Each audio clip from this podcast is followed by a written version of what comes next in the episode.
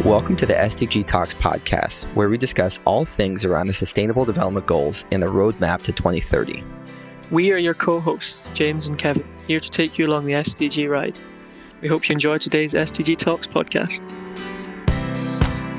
You treat a person like a leper for long enough, you know, they won't feel human anymore. And I think that's the problem. You know, I'm sure it's the same in Chicago. I, I just had this conversation with a friend the other night over dinner, basically saying, uh, you know, how in New York, I've seen some of the people that have obviously been transient the entire time I've lived in my neighborhood. And that was, that's over 13 years. Imagine being completely destitute and living wherever you can find some type of awning or shelter over your head for the night for a decade plus. So I think really the first step is to destroy the stigmatism that you know makes you think that these people are less than, that they don't deserve help, or because they had an opportunity and blew it doesn't mean that you know thought this is you know I thought you know it's beyond me that somebody's not you know worthy of a second chance. SDG talkers, welcome back. I'm really excited to tell you about this little mini series that we're launching with the Unleash United States Hacks focused around homelessness. I live in Chicago and see homelessness on a daily basis, and it's different for every city around the country, but particularly within San Francisco Bay Area, it has the largest concentration of high-tech companies in the world, and it compromises the largest share of the country's homeless population. Kind of crazy. And further to that, the inadequate access to clean water and sanitation puts the unsheltered community at a higher risk. And with the current COVID 19 pandemic going on, these issues are made exponentially worse. So, this problem is the basis for the United States USA Hack uh, held October 10th and 11th. It's a two day hack, a conference for all these young talents around the world who are interested in collaborating with different local stakeholders from around the world. We're all connected by uh, the internet and Zoom and things like that now. To where, how can we take tangible solutions that are addressing these sustainability issues, whether it's a hardware or software or a, a widget or something, or repurposing something to make it accessible to this population in a new way? And I'm excited today to show you behind the scenes interview with a man named Theo Parisi of New York. It's a really inspiring interview that's going to give you a lot of empathy to what it truly means to be homeless. I was blown away by this conversation. Theo grew up, as he described, he was lost in the system. It was really fascinating to learn about what it means to be homeless and what it feels like to not have a door to close at night and this mental burden to feel like you're a drain on society.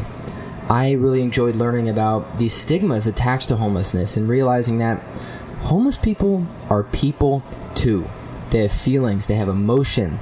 And I want you to leave this episode with feeling that you can do something to help homeless people today. It can be as simple as smiling, buying a sandwich, anything, or joining efforts like this Unleash Hack and innovating on new ideas. Like I said, it could be anything. It could be repurposing an existing product or service and making it accessible so we can best support homeless people to either give them a second chance or best support their efforts at towards a happy life. So excited for this mini series. There's gonna be a few of these, or particularly around homelessness. To find out more about the USA Unleash Hacks, find them on Facebook, Instagram, Twitter at Unleash Hack USA, or email them at Unleash Hacks USA, Unleash U N L E A S H H A C K S USA at gmail.com. Hope you enjoy listening and keep on SDG talking. Theo, good afternoon. How you doing today? I'm good. Thank you for having me. Of course, we're glad to have you on the SDG Talks podcast. Where are you located today? I'm located in Brooklyn, New York. Right on. And we're excited to have you here, part of this kind of special series as a prelude to the Unleash hacks and the Unleash events going on around homelessness. And um, you excited to learn more about you. And, and Theo would, would love to have a little background about who you are and, and some of your background on, on what makes you you. You know, I grew up in I grew up in a suburb outside of New York City you know, my family history in regards to community is a very interesting one where I come from a very traditional Roman Catholic, very, you know, cut and dry Italian New York family. where family was really everything. But strangely enough, we all migrated to the suburbs of Long Island, and basically, you know, all any remnants that was left of us residing in the borough that I reside in now is basically a distant memory and a few of my, you know, elderly members train of thought, I guess. But you know, I guess my background really is is that, and I, I I spent the majority of my youth, you know, my later youth, my mid to late teens, really just lost in the system. It's funny, like I, I was describing a friend of mine was telling me what a luxury it would be to own a dishwasher in New York City. And I responded with, I don't think I've had a dishwasher since I was 14 years old. You know, because like, I don't know, I always lived in like, you know, from hand to mouth or lived in conditions that some would consider squalor. You know, I, yeah, I don't know. I ran away from home when I was really young and pretty much survived any way I knew I could. Like living, you know, from, you know, shelter to shelter to street to subway to institution to long term institution to being incarcerated. And I think it, when in regards to the trauma like that, I think in regards to the trauma that comes with, with experiences like that, you know, those kind of things stay with you. At least they stay with me. And I think it's up to, I don't know. I mean, I think we all experience trauma, but I think the real, you know, I think certain things, like I'll always think about those times where I didn't have anywhere to sleep or I didn't have anywhere to go. It was kind of like a game of beat the clock, you know? And, you know, like I've been a, what some like to say, a functioning member of society for the majority of my adult life now. And, you know, I those feelings uh, still stay with me. Like, yeah, I don't know. I'm easily triggered by it to date, but I definitely am able to channel it in more, you know, productive outlets. As, and I'm fortunate that I am not as easily broken by it as I used to be. But it definitely stays with you. And I think anyone that has experienced it long term or at a young age, you know, it stays with you.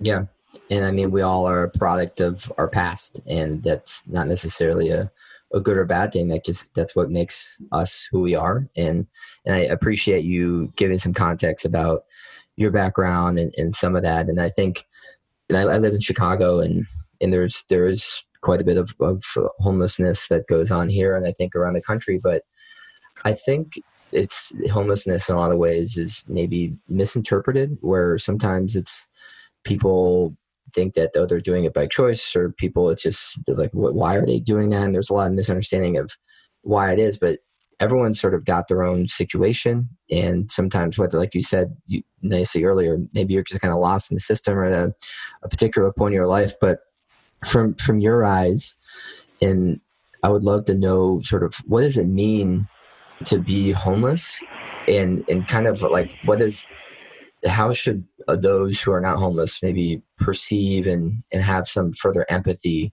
for the homeless population? Well, you know, I think it's a very rudimentary stigmatism. And I think it's a, a hang up, at least in heteronormative straight laced culture, where people turn to the other side of the street when they see someone that's homeless. Or, you know, it's like, it's also, I don't know how it is in Chicago, but I would think it's probably not that different because Chicago is one of the only cities that comes to my mind that feels like a city. Like it's a very metropolitan like place. But uh in New York at least it's like, you know, you spend so much time on the train, your senses are so you know, sharpened that like if somebody asks you for change or if someone's pleading for help, you just ignore it. Because at least, you know, where I came from, like I came from like, you know, I came from parents who were, you know, one of them, my, you know, was very snobby and very, uh, like assumed everyone was out to get you. Or like people that were, were in those positions put themselves in those positions. And I think a lot of people feel that way today, you know? Like, and look, I think it's an insane thing to generalize, you know, something like that at least. And I, I, I, just think, uh, I think in regards to, you know, once you become, and I'm sure I've done it still, you know, I think we have taken away voices of these people that are struggling. And I think we have replaced them with our own judgments. And I think that's a truly heartbreaking thing. But I think that's a societal error for sure. I think yeah. we write these people off basically as either being liars, manipulators, drug addicts that are only out for serving themselves. And you know what? Regardless of if some of that is true, I would challenge anyone that says that to wondering what the genesis of that was. Where did that come from? And yeah, I mean, in New York, it's very real. Considering the gentrification that has happened in the neighborhood that I've lived in for 13 years, you know, it's very bizarre to me to think of it like, look at this condo building where I'm sitting in front of right now, that each apartment is $2.5 million, where, you know, there is a shelter down the street and local community advocates are angered that there's a shelter down the street because it depreciates the value of a neighborhood. And I honestly think it's, yeah, I really, I think long story short, I think, I mean, it's something that I personally, you know, carried as an act of shame. You know, I was ashamed of myself for the places I'd been at a very young age. You know, I was in those positions or in those places from the ages of 15 to almost 21. And you know, it felt that it aged me significantly, and I it definitely made me def. It def, I definitely developed significant fears of abandonment and survival techniques that I'm sure most people don't have. But yeah, I think the problem is really rooted at the source, where we're quick to write these people's inventories before we even acknowledge it. It's funny in a society where we're all communicating via apps or text or whatever, where physical communication, like asking someone who's lying down facing the street if they're okay, you know?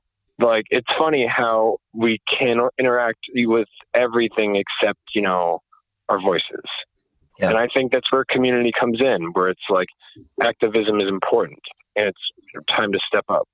Absolutely. And exactly have giving your story some awareness too about all these unleashers and fellow that fellow innovators that we want to communicate some context here, and you painted it very well in that homeless or not, but particularly if you are homeless, you're a person too.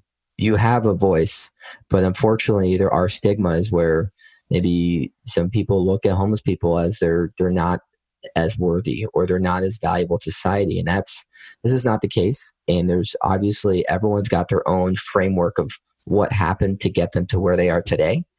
And obviously that is a whole other deep conversation that's specific to each person. But i'd, love to to know more about you, you talked about some of the shelters and the crisis centers.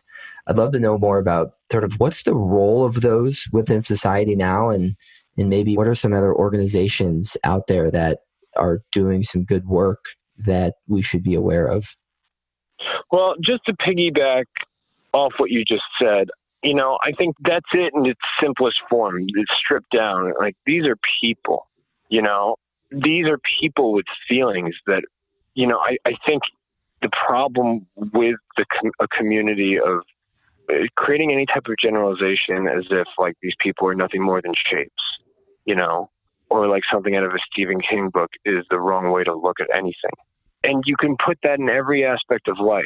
Whereas someone's political beliefs you don't agree with, or you think are absolutely insane, or you know someone of authority, and you know these are people, and you have to wonder why people are a certain way. Where does that come from? And that's the mistake I think people make with homelessness is people are just quick to write that, you know, they're in trouble because it's their own fault or they are in this place at this moment because of their own actions. And regardless of that being true or not, I would say that, you know, you have to wonder where things came from. You have to ask, you know? Some people don't get a chance. Some people don't get opportunity.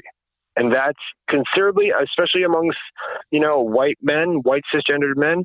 And I'm not saying there aren't white cisgendered men that are homeless, but, you know, a lot of people don't get the opportunities that you know people like you and I do get. So, you know, in regards to, you know, residential treatment or residential facilities or crisis centers or drop in centers as they're called in New York, or the ones that I helped out at or resided in were called drop in centers. I mean, they're very, they vary like anything else, like, you know, like any hospital or anything that I, you know, it's been so long since I resided in one, but I can tell you that it's a very noble thing to do that job, to work in a place like that, to help people like that. But, and I, I feel like this is the uh, comparison people make for rationalizing police brutality. But I can guarantee you that I feel like the majority of the people that work in some of the rougher ones, like, you know, are overwhelmed and overworked and tired and not getting paid a lot. And I'm sure that they probably are just like at the end of the day, like, whatever you know, lost and feel jaded or cynical about what they're doing. But, you know, I can definitely say for sure that the times I spent in places like that, a lot of them I was truly terrified. Like, I was terrified to close my eyes at night, wondering what was going to happen if I did, witnessing violence, witnessing neglect. That being said, especially the the youth centers or the youth shelters in New York, those places really, I mean, to date, even volunteering at them, I was, it's really hard to see anybody struggle, but especially when you see a child who seems like they've lost complete hope or any chance of good things to come, that is truly heartbreaking to me. Yeah. It's getting lost in the system. And I think the problem with state shelters or city shelters is that they're not funded the right way. And I think that, you know, it's a lot of people that are way overworked that are most likely like I'm only speaking from personal experience. I'm not trying to create my own generalizations.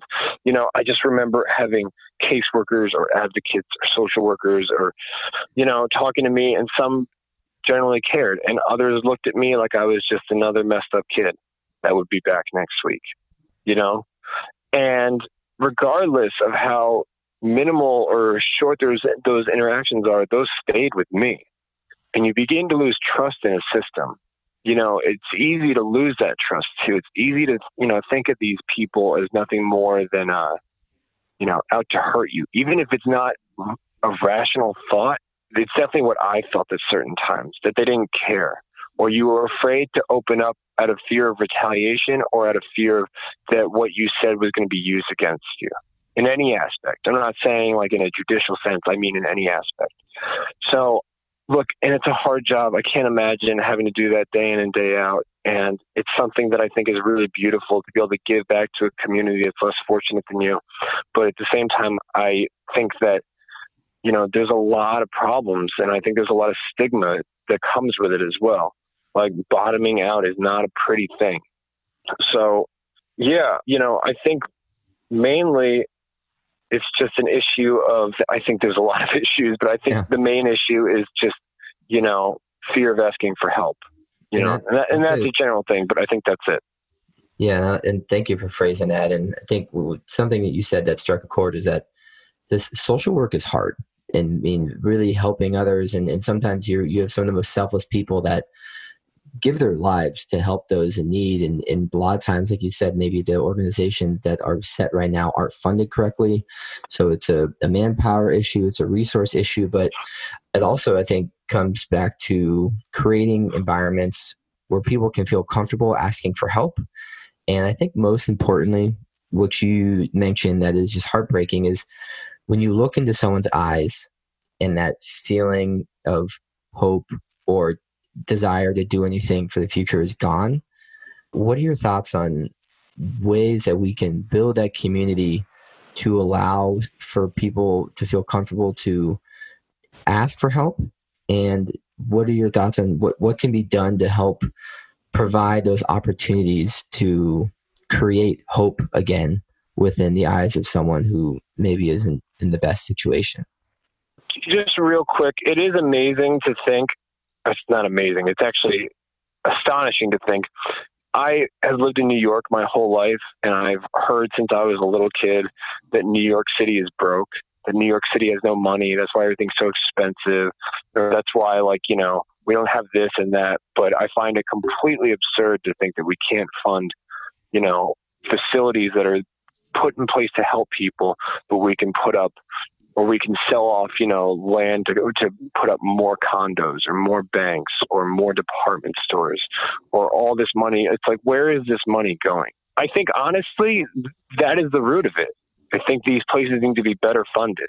I think, you know, I'm sure all these social workers that are set in place, I definitely had so many that I can't even count, but I can say for sure the I can say for sure the the ones I was at some you know, it's hard to think. It's hard to remember, go back that far because some of this was so long ago. And I'm sure some of these people, or if all of them maybe, were there to help. But at the time, there were, I definitely felt like, you know, when you grow up in environments like that, you know, around tra- traumatic events, around physical or sexual violence, the way I did, you really grow a vacancy inside you that makes you just not care. You just lose all sense of hope. And the beautiful thing about, you know, organizations like the Ali Forney Center or the Hetrick Martin Institute, and I'm, I'm sure there's countless others in New York, is the dialogue that's opened up and the group activities and, you know, the resources they have to offer educational support and just really an ear for people that are hurting or in trouble can, you know, speak into. And I think that's, you know, a rare thing considering I've been in like adult men's shelters when I was very, very young where that wasn't offered. They didn't even have beds to offer us. We, we slept in chairs, you know, and so it was just kind of like whatever, on to the next. But I think the beautiful thing about those two places that I mentioned is that, you know, I, first of all, I resided at one at one point and it was the only one that really I felt like, okay, maybe I can, you know, I, it's hard. You know, like you think of like, you know, queer kids growing up in New York of how terrifying it must be if your family won't accept you and you're thrown to the curb and you have nowhere to go. And the beautiful thing about those two organizations is that they cater to that community. And just opening up a dialogue and not just reading off a stock script, you know? And that's where I think, you know, expert via experience comes in handy where people you know like i had a lot of caseworkers and all these types of professionals speaking to me and it was kind of like talking to like an elderly nun it felt like because you can't relate and you can't identify. But i'm not saying that should be a prerequisite. Far from it. I think if anything it's just really just opening up communication so people feel safe. Yeah. you know basically safe spaces where people don't feel like they're in danger physically or mentally or verbally you know? Yep and Theo, good good context on that. Where I think the whole idea of if you can't relate, you can't identify is so pertinent because often in a lot of industries, you have someone sitting in front of a whiteboard saying, "I got the best idea for X." They don't even talk to the end user. They don't even potentially talk to the customer. They don't talk to anyone. They just try and shove it down someone's throat, and it's really not going to help anyone. And what I'd I'd like to hear from you is, obviously, we're not going to we're not going to solve homelessness right now, and, and this hack you uh-huh. know, won't either. But hopefully, it can help provide a couple ideas. But what are some things that both an individual that just is is a regular guy, a regular girl that wants to help, or or aspiring entrepreneurs that are thinking about wanting to do something in this space to help you know whether what what would you say to someone that that is looking to help or get involved first of all, I would say thank you because not a lot of people do want to do that. You know, not a lot of people are willing to devote time to something that either doesn't offer any financial reward or anything financial. So I would just say thank you for, you know, that is true first responder service right there. Like helping the people that literally have nowhere to go. You know, it, it depends. I mean, really being an advocate, being there to help, to assist.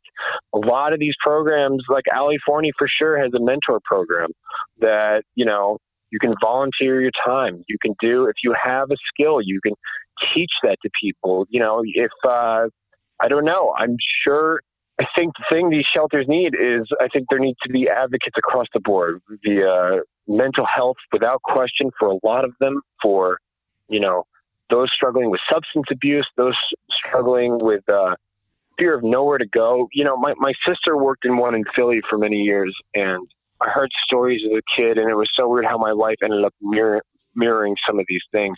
But regardless, I just remember hearing that, like, you know, you know, it was a women's shelter, and primarily women that were suffering from severe domestic violence where the spouses would come and try to pull them out of the shelter and it was like a unified front from all the workers where they would you know make sure that nothing happened to this person. Whereas in a new york shelter and i'm really just speaking from experience you could just walk out or any, but anything can happen. The ones i was at granted this was almost 15 years ago now and i'm sure advances have changed but i think really there just needs to be an open dialogue of like, okay, what else can we offer? And I'm sure it's difficult because, like you said, we're not going to cure this problem. Very much like it's almost a war on drugs. We're not going to solve this. This is going to happen probably till the end of time. I think, you know, these local and state governments need to offer more funding. I think the reality is is that you know, we need to implement services, like I said, like mental health, substance abuse, opportunities for these people that they feel that there is, you know, a light at the end of this like messed up tunnel. That they don't feel just like whatever. After this, I'm going to go to a hospital, and then I'm going to go here, or I'm going to go to a halfway house for people like me, and then who knows where I'll end up, and I'll be working at Wendy's. I think it's like there need to be opportunities for advancement. Yeah. And across the spectrum, across the board, no question. Well said. And, and, yeah, I think for anyone listening, it's one of the most important things I encourage you to do is go volunteer and, and talk to people. And whether you want to do it for yourself or do it for, for them, I mean, just having that conversation to provide an ear, to provide a smile will go a long way to help them, but particularly help help you frame what you want to do to actually help this this community. And there's there's I think we need to find the balance of in person kind of traditional tactics from you know stuff in person to leveraging some of the technology that exists today by leveraging internets and phones to address i think one of the biggest stigmas that that you've talked about and probably some of the biggest opportunities is enhancing education resources to provide opportunity but also of the general public around the stigmas and the mental health issues around this. Uh, to me, I think that's some of the lowest hanging fruit, as well as obviously the need for resources around food and water. But I think those to me are things that, that come to mind that I'd like to encourage everyone listening to take action on. I, yeah, I mean, it, you treat a person like a leper for long enough, you know, they won't feel human anymore and I think that's the problem. You know, I don't. I'm sure it's the same in Chicago. I, I just had this conversation with a friend the other night over dinner, basically saying, uh, you know, how in New York, I've seen some of the people that have obviously been transient the entire time I've lived in my neighborhood, and that was that's over 13 years. Imagine being completely destitute and living wherever you can find that's some type of awning or shelter over your head for the night for a decade plus. So I think really the first step is to destroy the stigmatism that you know makes you think that these people are less than that they don't deserve help or because they had an opportunity and blew it doesn't mean that you know I thought this is you know I thought, you know, it's beyond me that somebody's not, you know, worthy of a second chance in regards to this. Like, I think, uh, yeah, I just think really offering assistance. And, you know, it's easy to get, especially the older you get, it's easy to be focused on yourself.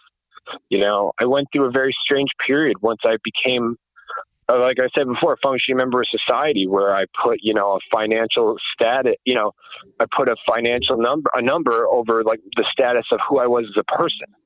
And, you know, I the reason I started volunteering was I was so caught up in my own like BS that I just felt that, you know, I had lost perspective of how like precious being like living really is. And one, you know, oh, that's a good point. And I feel like that what really matters is put into perspective a lot when you're living hand to mouth. And when you, your earliest comment about the dishwasher and, and washing machines. I mean, who who cares really when like in the the, the core primal aspects of humanity and society, frankly, is to to eat, to survive, and to reproduce.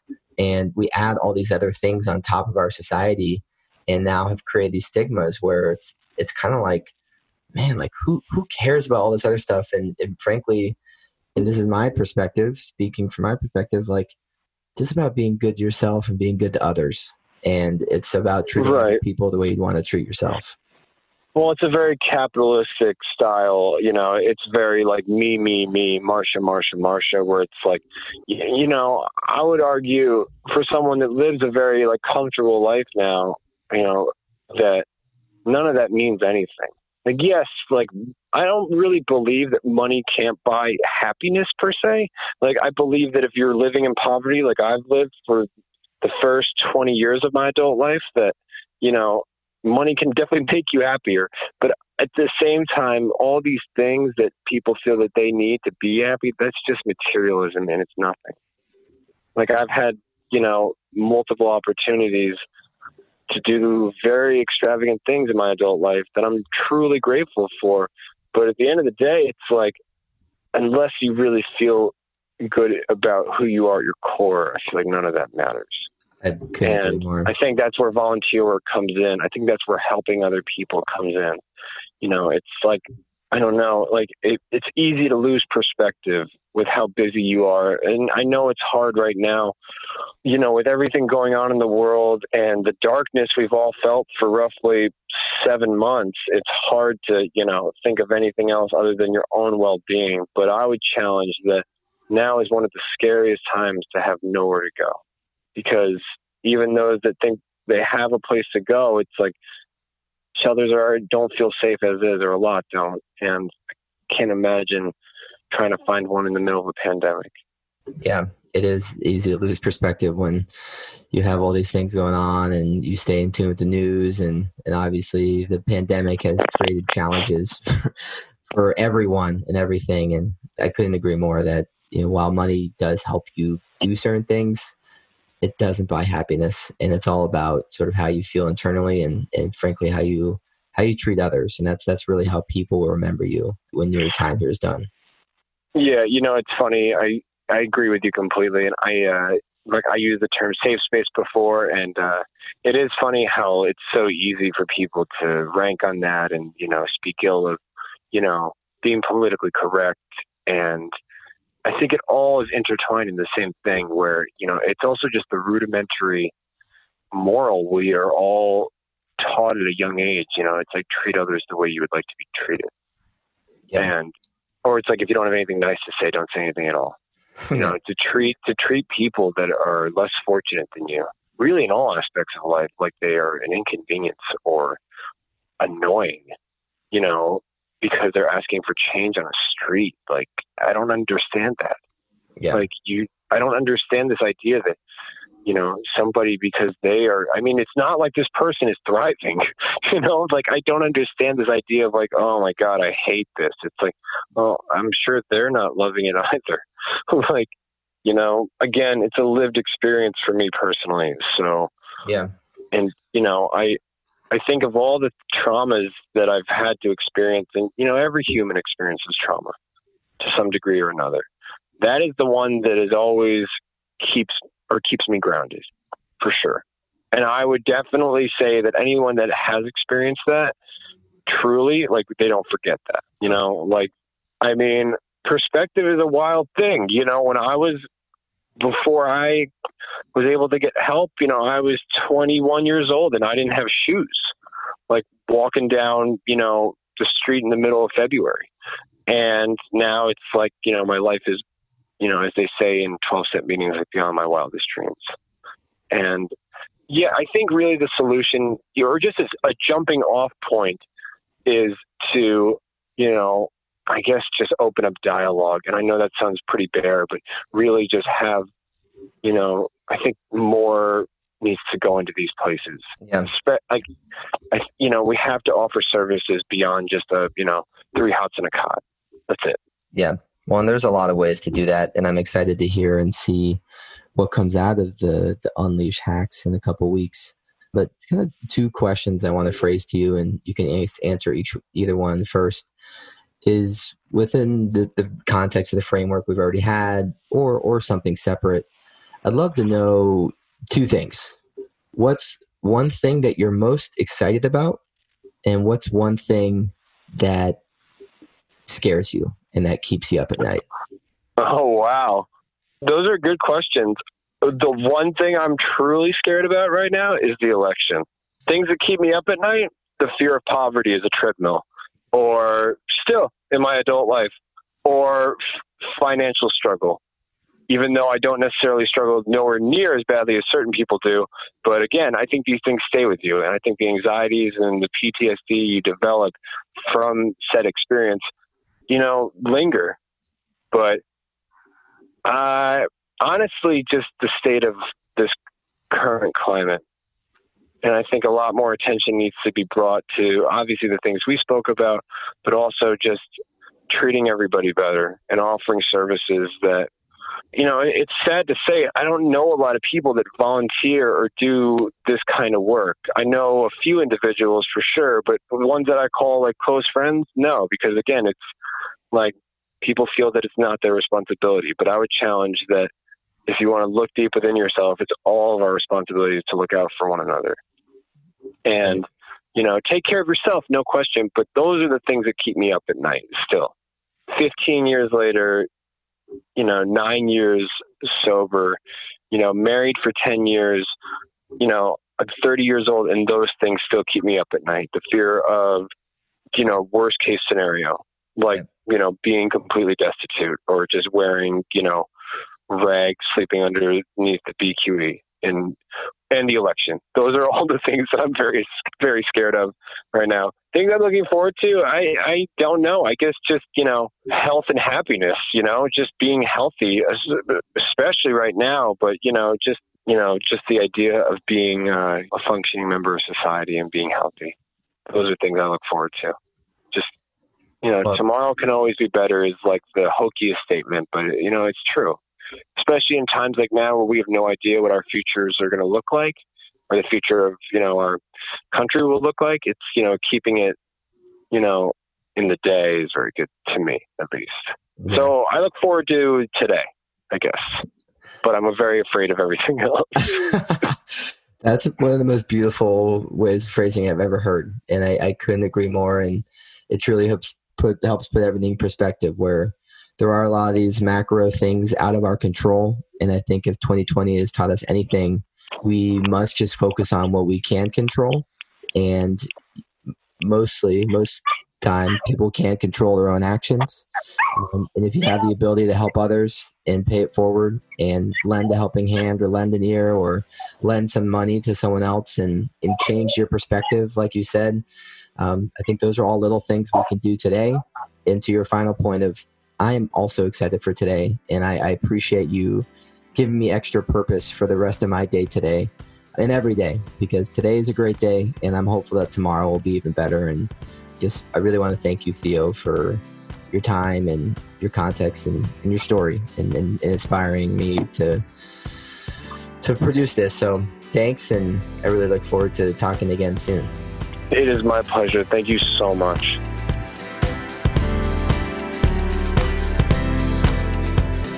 Thanks for listening to the SDG Talks podcast. Make sure to check out all the show notes for relevant links from this show. Please share and follow SDG Talks on social media and stay tuned for updates from the Unleash and United Nations community. The goal of the SDG Talks is to bring you good content. So if you want to learn about something specific or have suggestions, please let us know. We look forward to seeing you next time on SDG Talks.